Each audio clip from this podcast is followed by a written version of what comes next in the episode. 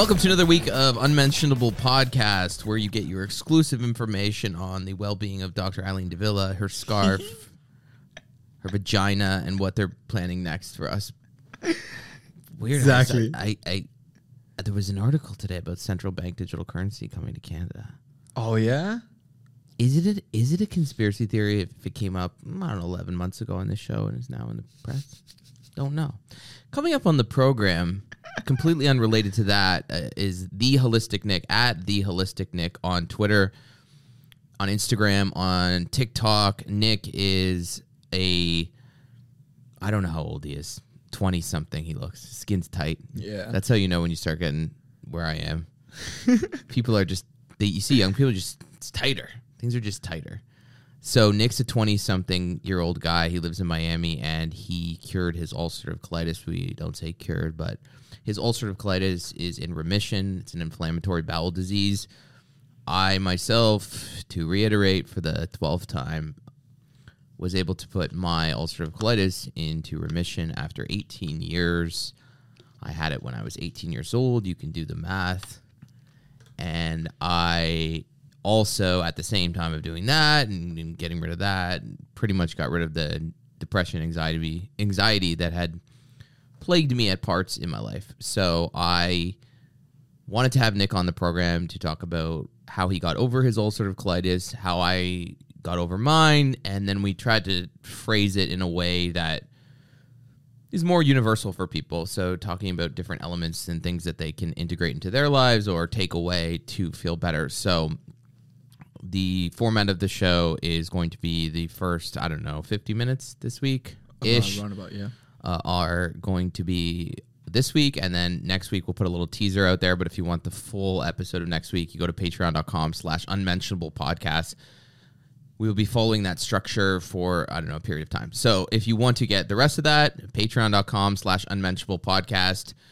Uh, that's it. So i'm excited that's coming up on the show but um, big news in toronto this week was the the, the where they shut down the streets. They basically shut down the f- middle of the city for the Sporting Life 10K. I believe it's by mm. Sporting Life, but it's a mm. race. Annoying people on a Saturday, but they clog up the whole city. And I've got a new slogan What is it for Toronto? because I, I went on the streetcar, which I try not to do, but I went on the streetcar and I saw them there with their, you know, they always have those like, um, after they run, they always give them those blankets of people when they get off spaceships. Oh, the like silver those, like- ones. the- what is that? Bro, I never got that. Is It's that like I a- think maybe the sun. Does it warm you up faster? no, it's it's something that they use on I uh, the International Space Station too. Like it's something I don't know. It's good for you. Anyway, so they're always riding on the streetcar. Listen, I've done these races before, whatever. It's nice, it's something to work towards. But let's be honest about joggers. They're kind of annoying people. A lot of joggers are very annoying. They're they're self-important. They're they're just annoying people. Yeah. They sometimes they have way too much positive energy and it, that's just like w- coming at you in Starbucks. Hey, love your shoes. Shut up and keep running. okay? just keep moving. There's another group called the Midnight Runners. Shivam wants to join them. They're in Bro, Toronto. yeah, okay, it's it's, cool. Oh my god, you run. It's a group. I'm all for that. It's a community. Good. That's lacking right now. Good. Good. I'm all for this stuff. But they run with basically holding little speakers, and it's all synced Yeah. up, different songs, and they make noises. And you know, like if you're walking with your dog late at night, they, they midnight runners, midnight, literally they're running and they it's like it's like a pack of wild boars yeah, the screen. coming behind you with Tiesto coming down the street and they're just so wow yeah midnight runners we're running at midnight! It's midnight we're running! Woo! This is the people that Shivam wants to hang out with. Bro, remember the they are annoying heard people. They them? just are annoying people. Certain groups of people are annoying. It's like I've talked about curling the sport curling. Not impressed. It's housekeeping on ice. It's stupid Next. Truly. It's he- hurry hard. Shut up. Why are you yelling? And the crowds, uh, really the average look of the crowd is about a 5.8 out of 10. It just, this has been my experience with the curling community and dating a curler. But anyways, the slogan that I want for um the city, for the for this no this the the race. the race. Okay, Okay, ready? Because okay, f- just remember you have to get the context right. They shut down the whole city right? The downtown core, people can't move, so they because they can't run in the woods. God fucking forbid, where it's actually nicer and there's probably more oxygen from the plants. They would like to run in the in the downtown core, the environment, which isn't even the environment. It's just like trash. People doing fentanyl stuff like that. So they want to run through that. Okay, so the saying is, uh, "Sporting Life 10K, come for the gridlock, stay for the camel toe."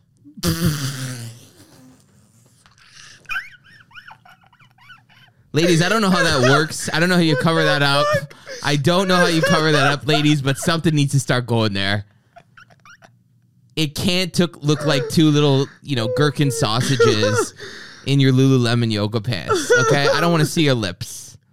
It's a lot of lip. I don't know if I don't know how this works. I don't know how you get rid of the lip. I don't know how you cover it up. I honestly don't know. I don't know if your mom takes you into the bathroom when you're 15 and says no one wants to see your vagina lips. Is how you're going to cover them up in your pants. I don't know, but some people don't appear to know that lesson. It's a lot of lip on the streetcar after you've just run 10k. There's something about the 10k that engorges your vagina lips. And then I get on and I'm like, ugh. Like I'm not looking at John. I'm looking at the men's crotches, but that's a different this is a different discussion. All right. the point is you know what we're doing around there. Leave the camel toes alone, bro. Come on.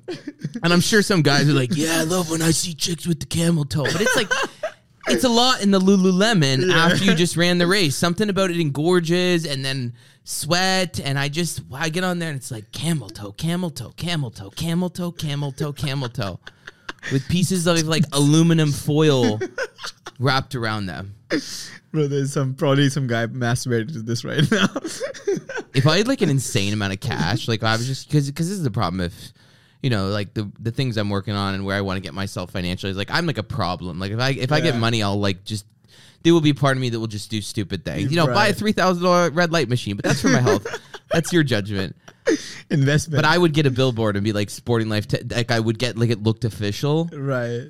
right on the Gardiner Expressway as people drive into the city, and just like this weekend, Sporting Life 10K, uh, stay for the or come for the gridlock, stay for the camel toe.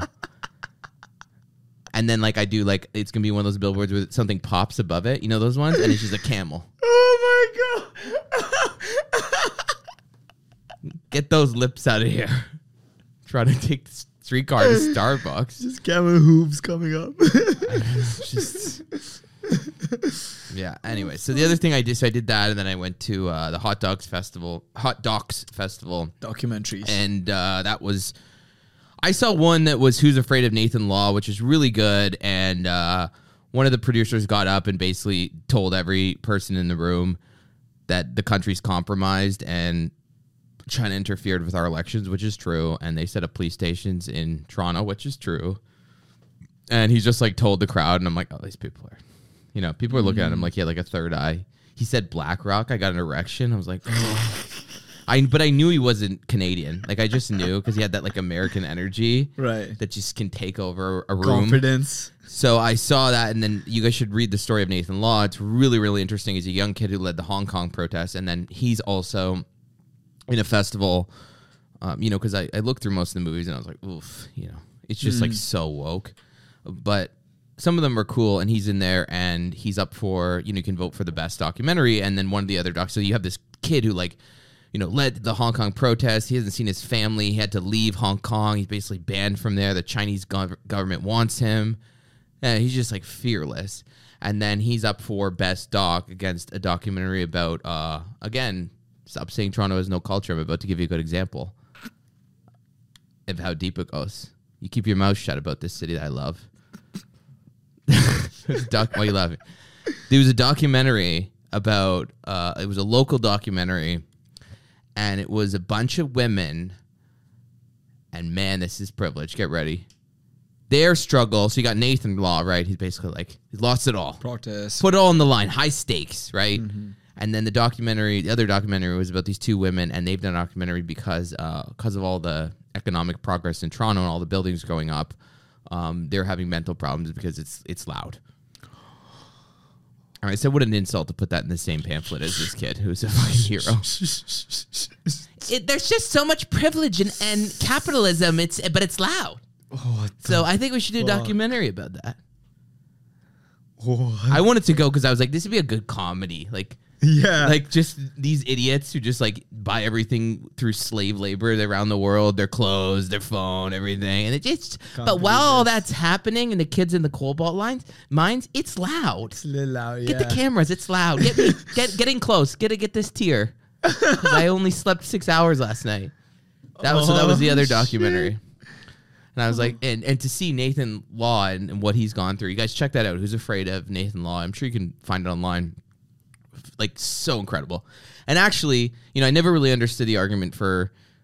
I grew up in Canada, so I never really understand the argument for guns in America. I don't understand why Americans were so crazy about guns, and then you know, take someone to kind of open your mind and explain to you. And the answer is they don't want the state to have a monopoly on violence because in the past, when the state has a monopoly on violence, Pol Pot, different different people, uh, Hitler took some guns. They believe that you know if the state gets tyrannical, they don't have a way to defend themselves.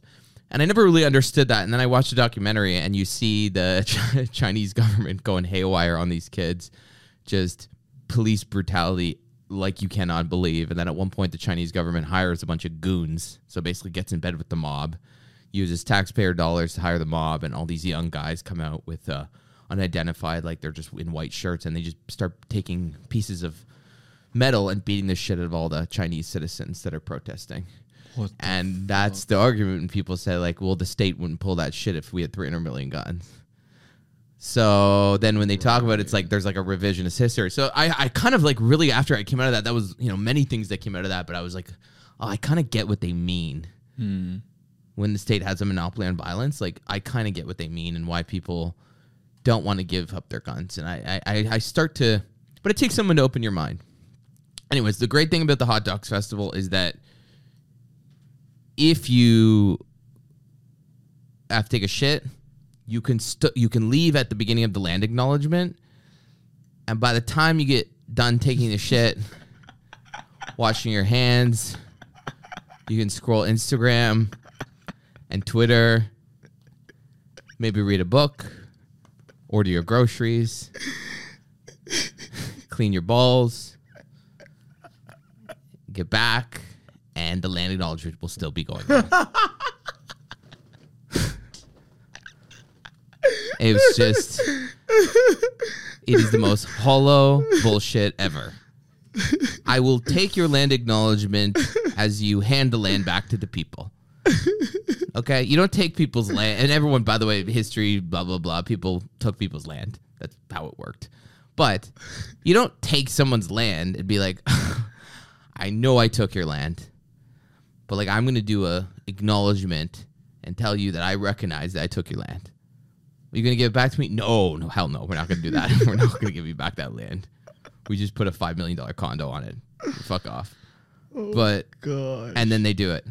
And then I knew that I needed to check in with my immigration lawyer because uh, one of the lines was um, uh, that they'd like to acknowledge that the land is governed by the Dish and Spoon Treaty. what? Is I said, "What? The Dish and Spoon Treaty?" I came back after I I jogged around the block. dish and spoon treaty? Yeah, it was like by the end of the acknowledgement because it starts. It was you know the Yeah. pages. It was literally multiple pages. Like, I called my mom. I started a new business. I got back just in time for it, Made and we his- acknowledged that this land is governed by the Dish and Spoon Treaty. And I said, "How are we doing, Zoe? How are we doing with that application?" Unbelievable, Oh man. unbelievable. Fuck.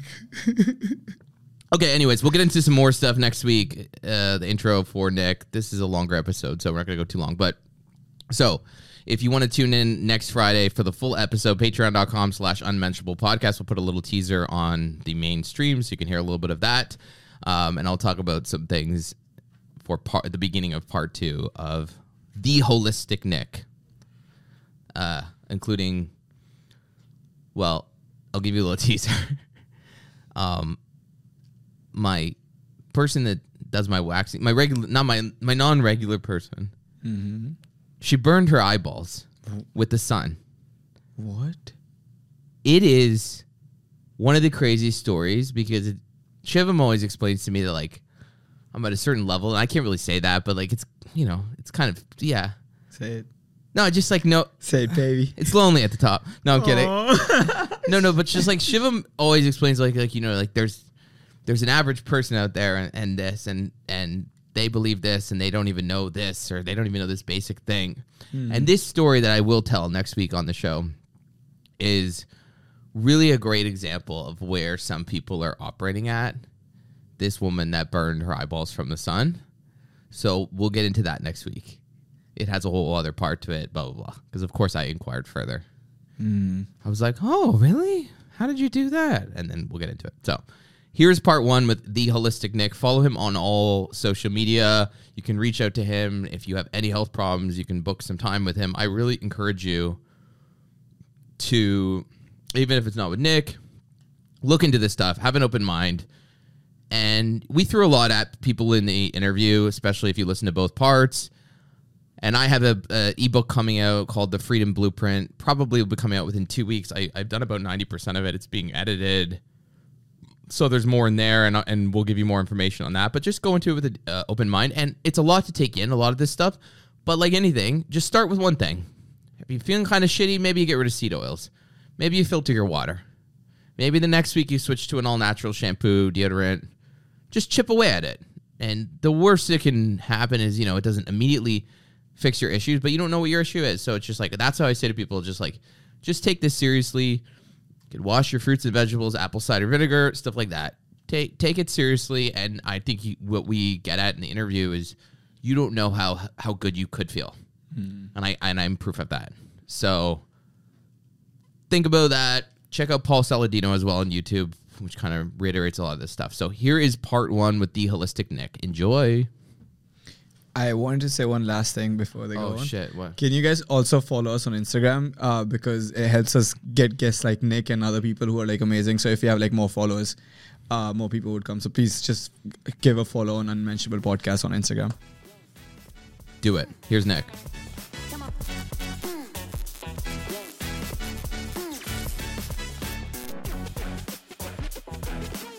Welcome back to the show. We're here with the holistic Nick on all platforms. Nick, are you on TikTok? Uh, I am. I don't post there very often, but I am. I, I, I was saying on the show that I one of my friends I've never been on it, but I saw one of my friends just open the app and it was like he was being electrocuted with images. Like you just see how that app is so incredibly addictive to So, people. so like they, much. they turn into just these zombies when they're I, obviously people are like that with Instagram scrolling, but I Yeah. notice on TikTok particularly it's like their brain is like going haywire almost. Because the algo is so good. That's why. Yeah, So nasty. good. yeah. So, um, I talked about in a previous episode that I I have seen various people pop up on the internet that have, let's not say cured their, their chronic illness, but dealt with their chronic chronic illness where it's in remission, they're off medication for other chronic illnesses besides ulcerative colitis. And then I saw Nick tweet probably a month ago uh, at the holistic Nick, if you want to follow him, and he tweeted talking about his journey from being diagnosed with ulcerative colitis, which is an inflammatory bowel disease. You can give it a Google. Some it's sort of similar to Crohn's disease, and then getting to a point where he was off medication, fully functional. Uh, and I thought, wow, that really sounds exactly like me. And it was exactly probably within two weeks of when I had realized, oh my God, it's been eight months since I had any symptoms of ulcerative colitis. So I reached out to you to come on the podcast, and I want to talk about you know what you know, what you teach people. But why don't you go into a little bit of uh, your diagnosis and uh, sort of the years after you were diagnosed? Yeah, for sure. Um, yeah, so I guess growing up, I was what I would consider what most people consider healthy. Like I never had any serious health issues. Um, looking back, it kind of felt like I was always like playing life on the highest difficulty. Like I always felt more tired than other people. I felt like I just didn't have the endurance. I never really thought anything of it. Um, so I just kind of ignored it, went on with life, went through got to college and went through that phase of like drinking and partying, um, and those things all got worse. So again, just kind of put it off. Got a job in finance. I was working like super stressful, long hours, and all these issues got worse. It got to the point where one day my symptoms were just the worst I had ever had. So I went to the emergency room, ended up getting diagnosed with ulcerative colitis. And at the time, it was like I would have periods where these symptoms would get really bad and then they would go away. So I kind of just ignored it for a while. Um, and it got much, much worse. So I went back to my doctor, started taking medication, started focusing on like cleaning up my diet, drinking a little bit less, like all the things I my doctor was telling me to do. Got a little bit better, but it was basically like three years of just feeling like I was spinning my wheels. Like I wasn't truly healing. I was feeling a little bit better, but I still felt pretty terrible. Um, and so yeah, I, I kind of just got to the point after like three years of that where I was tired of like these doctors saying try this, try that, and it just wasn't working. So I kind of like took control of things myself. Started doing my own research, you know, thinking of different diets outside of the ones they were telling me about. Got pretty deep into like the biohacking rabbit holes, trying a bunch of new different things, um, and it, it finally started to work. Like I was instead of just focusing on my diet and taking medication, I was focusing on like the holistic aspect of all of these things and how different aspects of my health played into my gut health. Um, and then it finally started to click. I finally felt like I was healing. Um, and so, yeah, I've been off medication in remission for about three years now. Um, you know, kind of like your situation, no signs of this disease at all. So uh, it's been a long journey, but it's been a good one. Do you think there was a a moment where your brain kind of broke because to go and take in the kind of information that you and I took in, it requires a level of high trait openness. I've talked about this on the show. Is that I, that's one of the things I encourage uh, in people, whether it's the media, whatever the things I talk about. It's just like be open to ideas. Some of them are ridiculous, flat Earth, etc. But in general, be open to ideas and try to think about the programming you've been put through in your life. And I was listening to Aseem Malhotra, is that how you pronounce it on Rogan, and he was talking about one of the blocks with COVID with people and they were why they were complying when everything was so whack was because it wasn't intellectual. There's a psychological block in some people and like a functional denialism where they couldn't possibly think that the uh, medical industry, pharmaceutical industry really cares about treatment over cure. They couldn't really think that um, there's not a lot of money in integrity. They couldn't think that the clinical trials could be fucked with. And then eventually they just sort of like put their hand up. And again i've been this person. I'm not i'm not saying i'm perfect but you put your hand up and you go like oh all those people are wacky. All those holistic people are wacky. I grew up my parents were both doctors. I was told the holistic people were wacky. Uh, did you have to get over a block in your mind to start to take in this alternative information and think like why why would my body be attacking itself yeah for sure. I so like i said it was like three years of just listening to my doctors and I, I, was kind of the same way like growing up and i like obviously doctors you know there are good doctors out there they do great things but it was always like i just listened to whatever my doctor said and you know whatever diet recommendation they gave or whatever supplement they gave was going to be the best one because they were doctors and so it, it honestly it took me about two years of just like hitting my head against the wall to realize like these mainstream traditional approaches to health just don't work and it was even outside of like just the medication stuff um, with like diet things and and lifestyle and why sleep is important, why you should be getting sunlight, like all of these things. I had to honestly, I had to unlearn more than I had to learn to get to the point where I was like finally healing because I was just so set in my ways and my parents, everybody that I grew up with, that was just how you did things. Um, do, do so yeah, you ease was, into conversations with people? I try that. I like kind of test the waters. If I go like, you know, you shouldn't really be wearing sunscreen. I do things like that, and then they, I see if they bite my head off, and then I just pull yeah. back. But some people, you know, if they're open minded, you can sort of get past that first layer and say like, well, you know, have you thought about this? You thought about this? But I'm sure when you were telling people what you were going to do and the routes you were going to go and how you weren't getting better, that some of them were like, I don't think the answers are in the holistic space. Yeah, for sure. Yeah, it, it unfortunately it has like a terrible connotation, like you were saying. Just anything like holistic, everybody just thinks like it's woo woo, like it's not going to work. Yeah. Um, but yeah, it, it's I, I, get into that habit. Like I see somebody using sunscreen or somebody's like drinking out of a plastic water bottle, and I just want to like first thing I want to do is like run up to them and say, "Please stop." out of their head. yeah. yeah, you got to ease into it for sure. Yeah, certain people just don't want to. They just immediately put the block up, and they don't. Because I think it's if you start to unravel a lot of this neoliberal programming and all the general programming we have, if you then realize that you've been lied to. Like I always say to my mom, like, how do I start to tell someone that 70 to 80% of what they believe is a lie it's a threat to your ego right it's your it's your identity so if it's like I thought all these things were true and this is who I am and this is what I believe. Who am I? And it's sort of like that ego death that people experience. And you see them immediately, they have this like resistance that kicks in. And then I'm, I'm like you, I just don't push further. But you can you can pick up an energy with certain people when you talk to them about holistic health or just like all the other things I talk about in the conspiracy ish world. You can pick up an energy and sort of see if it's there and I've had to get better at reading people to sort of be like, oh, who you know, who would be who would be open to this idea? Because um, it's tough. I mean, I don't blame people. They they have kids. They have a million things going on. They don't have time to jump into all the things we have. But um, you know, it, it's just it's just an interesting phenomenon in people. Like I, I, was talking to several people about it. Anyway, so uh, when when you were on medication, like how bad how intense were the medications what kind of medications were you on? This this part's just for me because I just want to be able to compare. So we have a special bond. Yeah. yeah. I so I never went on like any of the biologics or anything like that. Um, my the doctor that I was going to was thankfully. I guess I, I went to multiple different doctors. The first doctor that diagnosed me wanted me to get on like biologics and all these medicines right away, and I just kind of, like I said, ignored it for a while the second doctor I went to was more of a conservative approach. So he put me on, it was called mesalamine. It was like, it usually doesn't have many side effects, um, but it is pretty helpful with like UC and Crohn's and diseases like that. So that's what I went on. I was actually on like a high deductible uh, health insurance plan at the time. So I was paying for colonoscopies. Uh, I had like CT scans, all these things done. I was paying for all of that out of pocket. Uh, and the mesalamine was pretty expensive. So I actually only took that for about a month.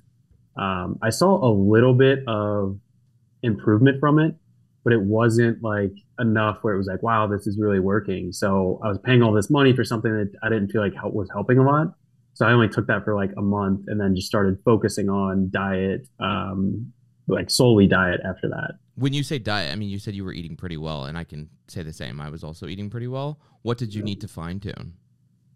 So, I mean, I, I ate what I think most people would consider healthy at the time, but I was still eating like some, you know, processed foods and like a balanced diet of lots of vegetables, grains, stuff like that. And when I started, I mean, my doctor at first just told me like stop eating red meat, stop eating fatty oh, foods, oh like went down that route. route. Right.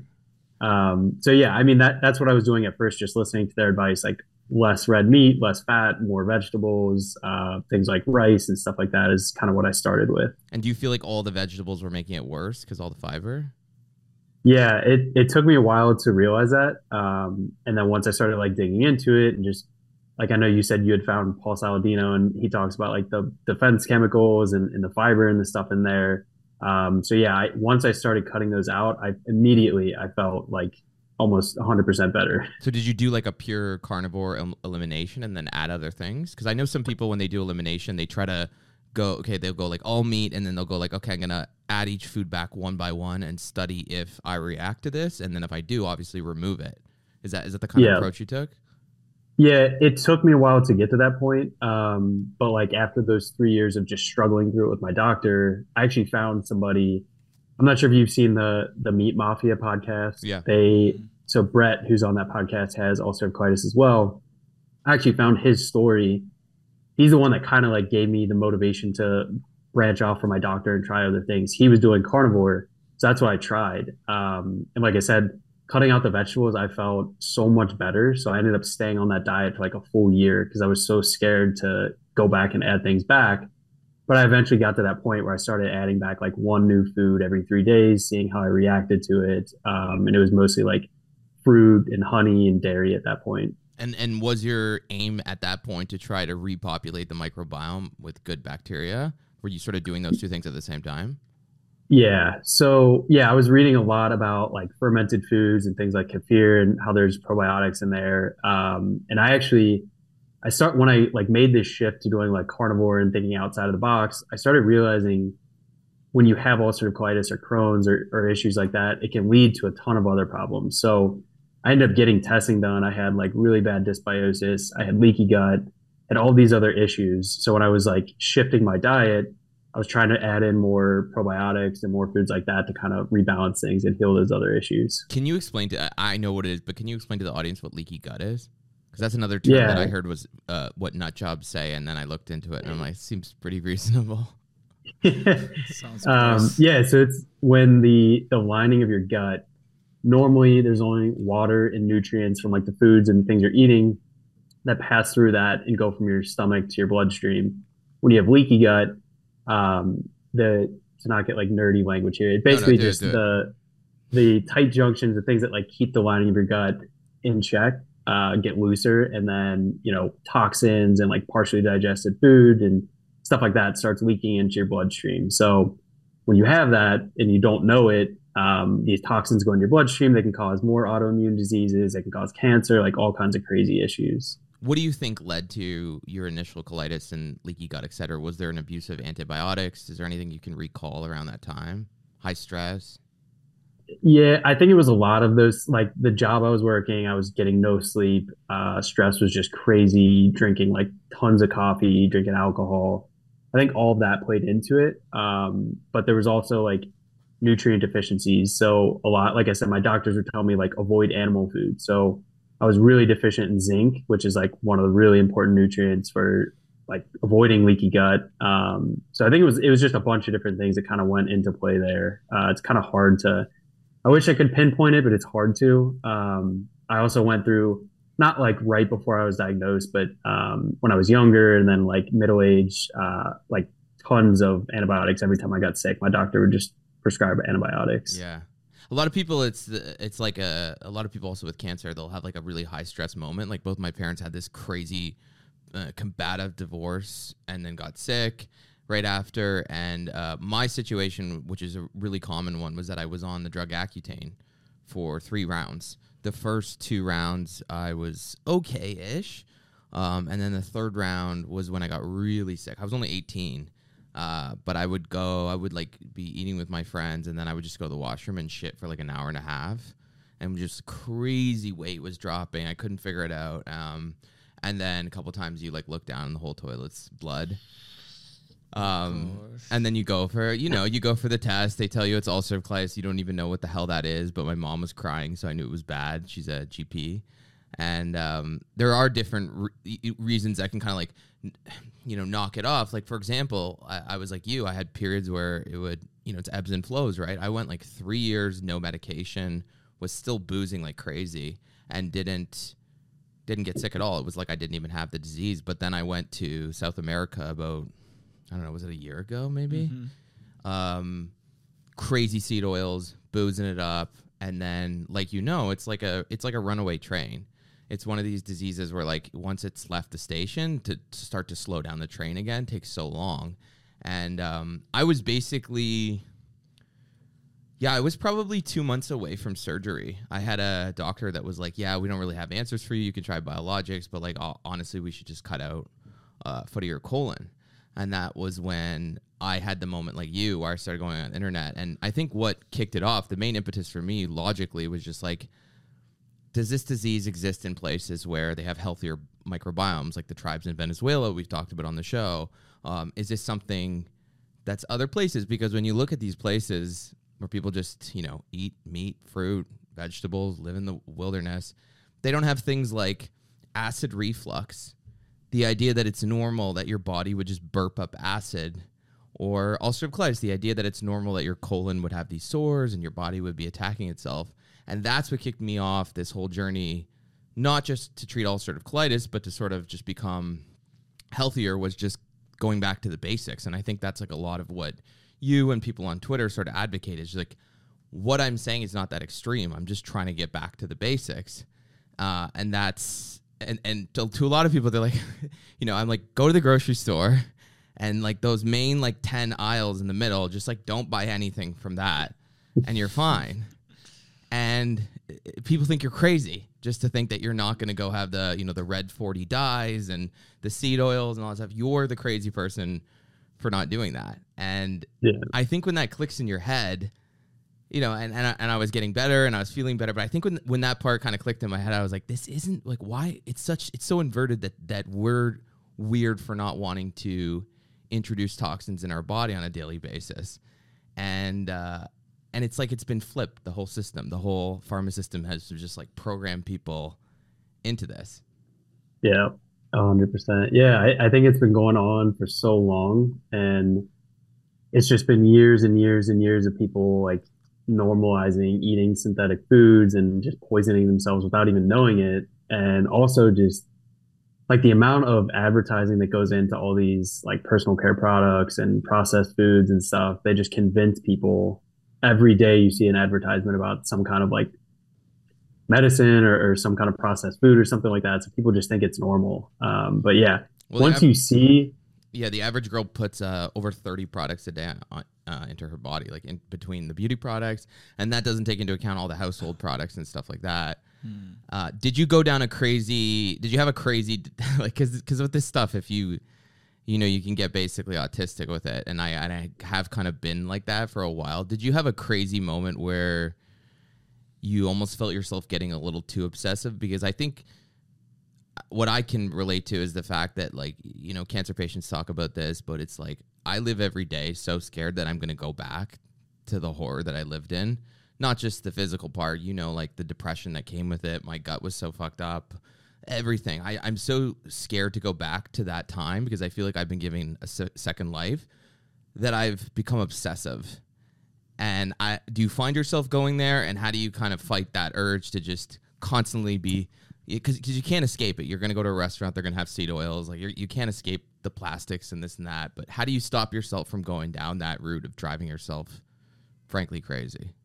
Yeah, it's it's difficult. I definitely I definitely go through periods of that. I had like for the first year of it, I was I was crazy with it. Like every single person I saw, I was basically just going on like a rant about why you need to do this or do that. Yeah. Um, but yeah, I mean, I still go. Sorry to interrupt you, but what percentage of those people would be open, like, would be receptive to new information? I'd say less than ten percent. Sounds yeah. about right. Sorry, yeah. keep going. I, I, interrupted you. No, you're good. Yeah, I, I still have those periods where it'll be like I'll catch myself just being super neurotic about these things but the, the thing that I realize is like when I go through those periods and I'm just so stressed about like if I'm going to travel, I would get so stressed about it and it would end up causing issues. Like I'd have symptoms come back or something like that. So it just reminds me like I have to kind of keep it in check. It's always good to be on top of the stuff and be like passionate about it, but when it goes too far, I start to notice it like kind of swinging back in the other direction and ends up hurting me. What what uh what made you want to do that? Did you do this full time now? Because I know you mentioned you left finance, where you just burnt out, and that was also causing you stress. Or do you want to help people?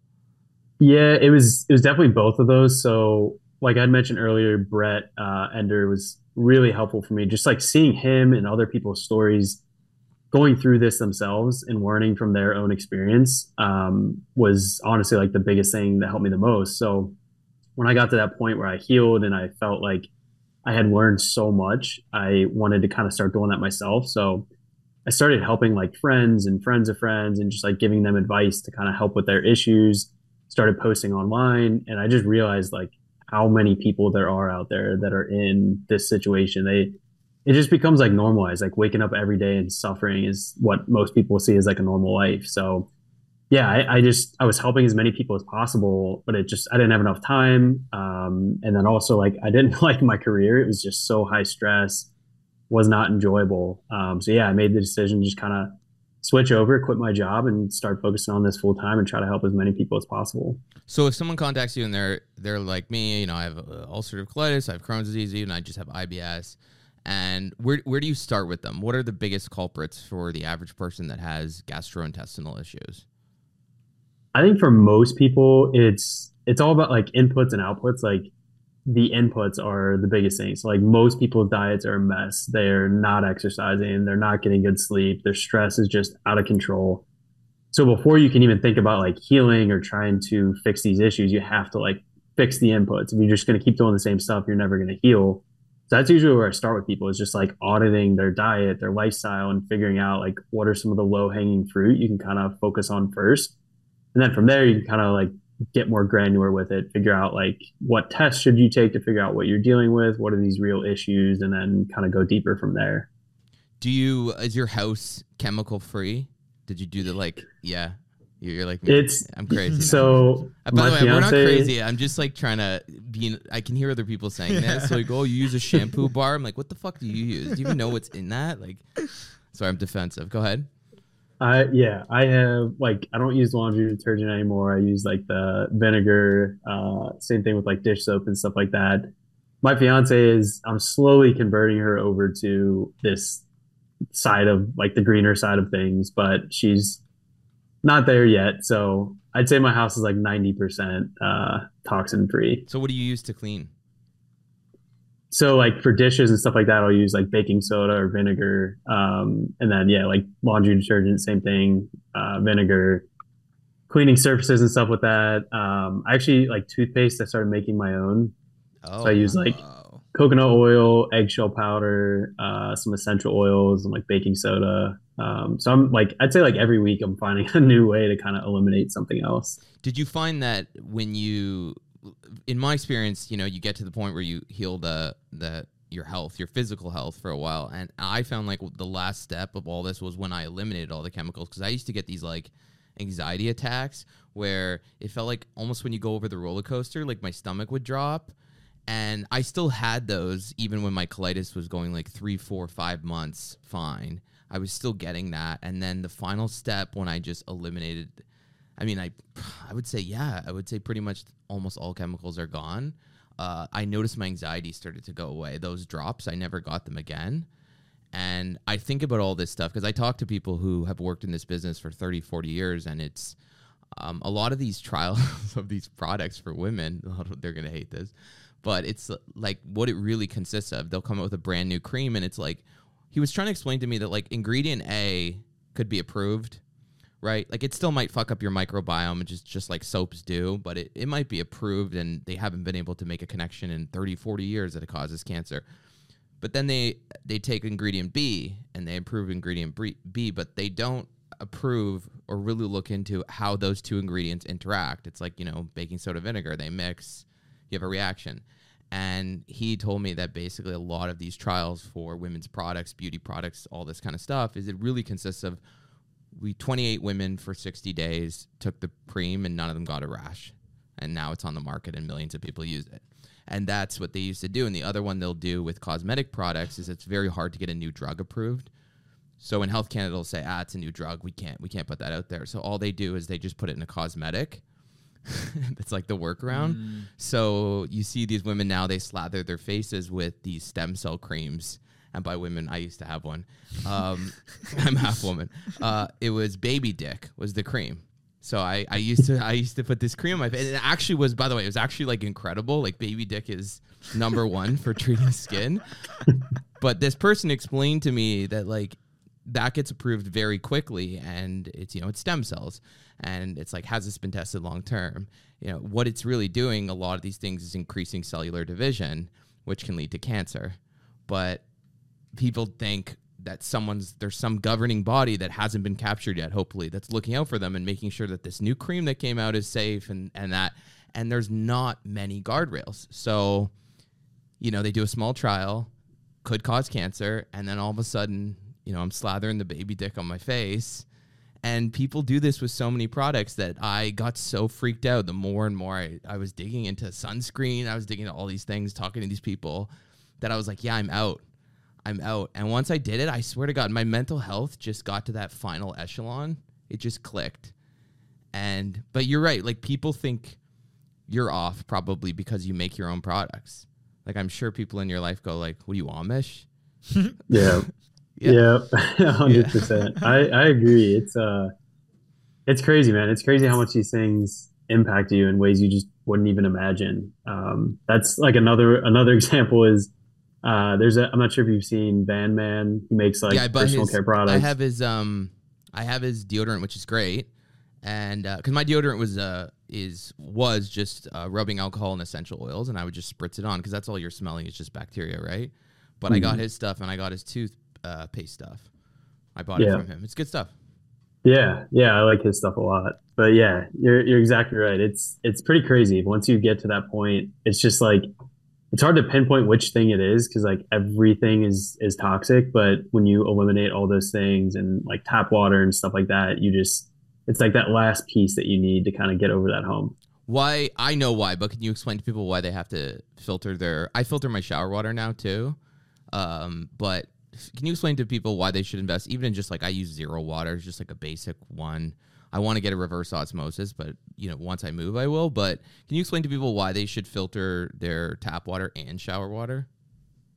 I wish I had it right in front of me. But I saw a tweet the other day. It was like they did a small sample of tap water and they found parasites in there. They found bacteria in there. Um, there was like prescription drugs in there, like birth control. I think was in there. SSRIs. Too. Um, yeah, yeah, that's like just crazy, crazy, crazy things. It's obvious. It's different, like where you're located in the world. Some places are better than others, but generally speaking, like anytime you drink that, you could just be nuking your microbiome, like your overall health, and it's just it's terrible. Yeah, I I just bought the uh the sh- shower filter too. That was long overdue, and I I don't I wouldn't say I noticed like a crazy crazy difference, but I have felt like my skin is just like smoother and more hydrated, and like just feels much better after doing that. Yeah, well, it's like when you like that's what I advocate for. I, I have a shampoo bar and conditioner bar, and like I used to have itchy scalp like I used to always constantly be sk- scratching my head, and uh, ever since I switched to that, it just wasn't a thing anymore.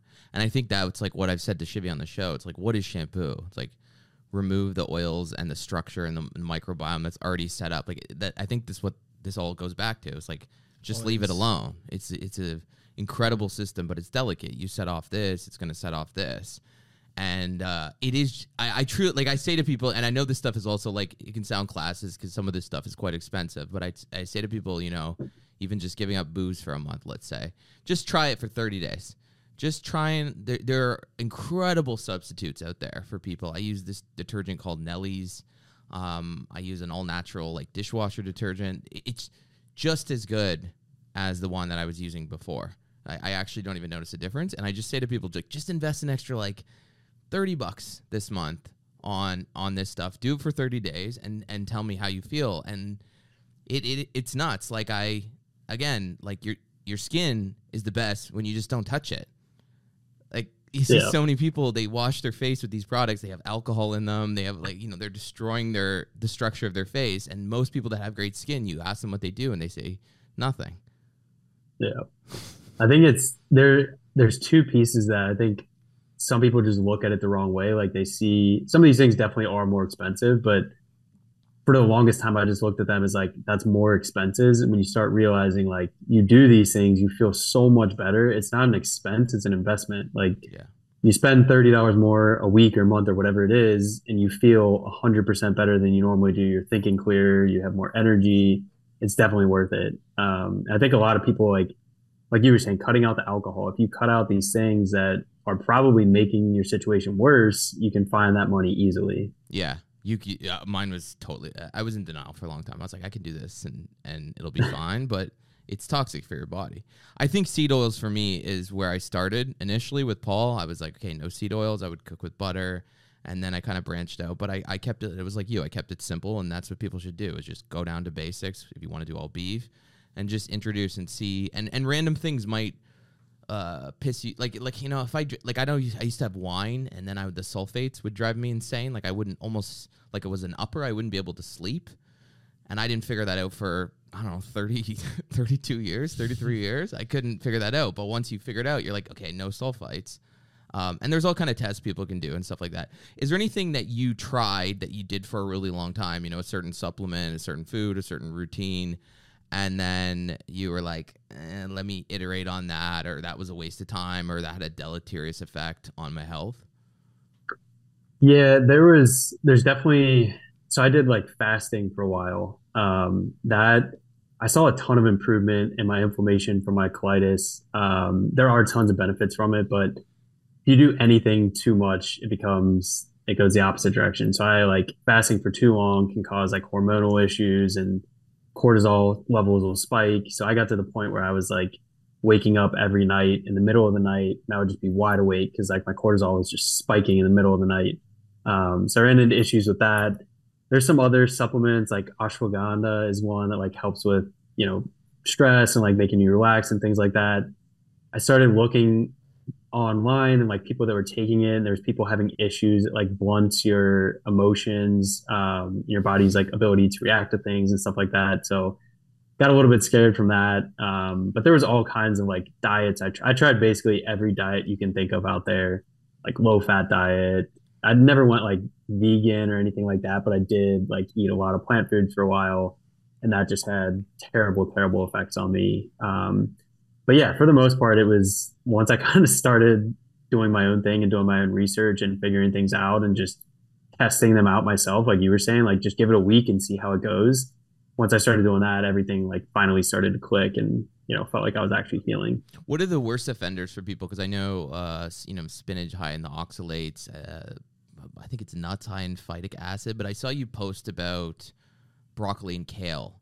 Uh, and you were talking about one of the anti-nutrients, which is are these defense chemicals the plants have to protect themselves against predators. One of them was sulforaphane, was one of yeah. the ingredients. So, you know, all you hear from people, it's like the, the PR on kale is fantastic. Like all you hear from people is like, I just need to have kale. You just have kale. And I like, for me, it makes me feel like disgusting. Like I, I can't even touch it.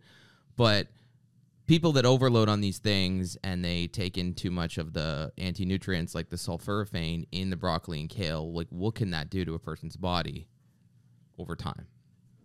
Yeah. So it's it's difficult. There's been some studies done on this type of stuff. So there are like if you have small amounts of these things, they actually can be beneficial. So like anti-inflammatory, um, they can help like fight off cancer cells and stuff like that. But one of the things I found in like digging into Paul Saladino's stuff a lot is like sulforaphane specifically. Um, those positives from it don't come until it does damage to your body. So like when you're eating these things, the sulforaphane, your body thinks it's like harming it. So it starts sending uh, glutathione and all these other things at it to try to get it out of your body and prevent the damage. But it can lead to like cell death. It can uh, actually cause cancer. It can deplete your body of nutrients. Um, there's just all kinds of downsides to it.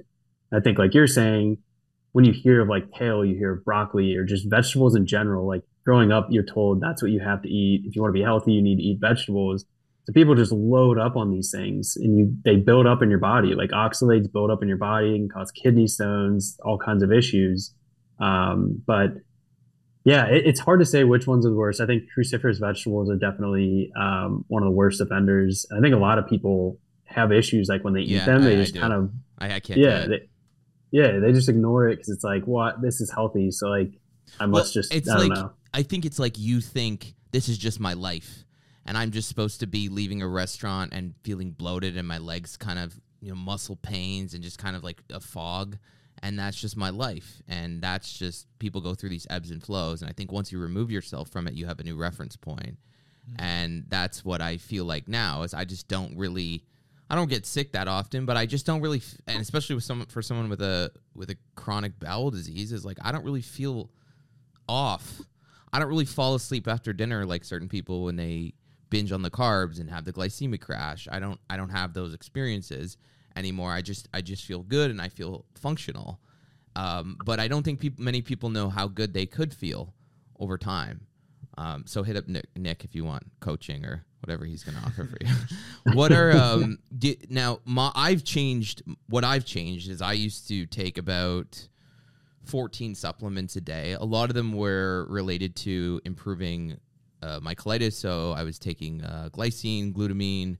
Um, I was, um, and again, again, it's like these things go back and forth because then they say like high glutamine could cause cancer. So it's like everything is push and pull, right? But I was taking glycine, I was taking uh, glutamine, uh, I was taking um, beef colostrum, which I still kind of do. And one of the things I noticed from all these supplements I was taking is and why I backed off from a lot of them is just that there's a lot of quality control issues.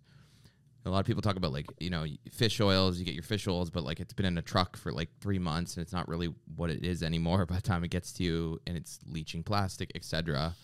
So I kind of backed off on supplements. Is that something that you did yourself over time? Is that you kind of realized that there were specific suppliers that were much better than others, or that it was just better to get it from organic food? Yeah, definitely both of those. So I think that that's what's hard. I always get people to ask like, which supplement should I take, or like, what's the best brand to take.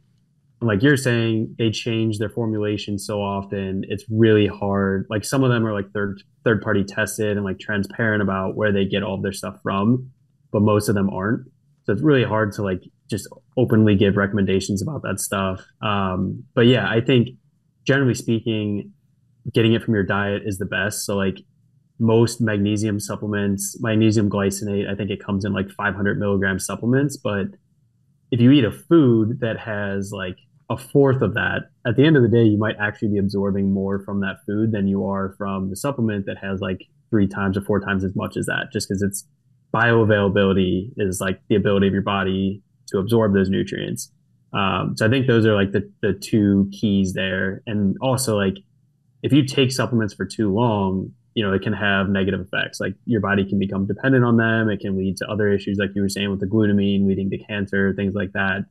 So I think short term, like if you're super deficient or, you know, if you're just not absorbing certain certain nutrients well, supplementation makes sense in a lot of cases, but it's just like a short term tool and not kind of like a crutch to rely on for health. Is there a constant vitamin uh, or mineral that people I know magnesium a lot of people are deficient in that but is there a constant vitamin or mineral that you find when you're treating the people that you treat eh, that they're deficient in? Uh, you know zinc is another one that comes up but is there specific one that across the board you're like ah man so many people this this is like the the linchpin here a lot of the ones I've been seeing recently so zinc's a big one um, and I a lot of people try so th- that one's a little bit tricky. Zinc and copper like antagonists. So if people have a lot of copper, their zinc goes down. If they have a lot of zinc, their copper goes down. Um, so that's one issue a lot of people have. I take them together. Vitamin I guess D- it like balances it. Does it balance it out if you just take them in the same? Like I take a one capsule that's both. Yeah, yeah, that or like oysters, like foods. That's the, that's the good thing about foods. Like you eat oysters, it has both of them in there, so it's like naturally balanced out that way. Um, but the other ones, I'd say like vitamin D is probably one of the biggest ones, um, just because people don't get it enough through their diet. They don't get enough sunlight. Um, but yeah, I think B vitamins, zinc, and vitamin D are probably the most common that I see. We're to take a break there with the Holistic Nick on all platforms. Check him out. Part two of this interview, where we get into some more mental stuff and some other health tips, will be next week on the show exclusively on Patreon. Patreon.com slash unmentionable podcast for the rest of this interview. We'll be po- posting a little teaser next week so you can get a little more uh, of it. But if you want the full version, that's where you got to go. Uh, Patreon.com slash unmentionable podcast. You can also download the Patreon app, P A T R E O N. I can be followed on all social media at J Power Comedy. My book is famous, heinous. Goodbye.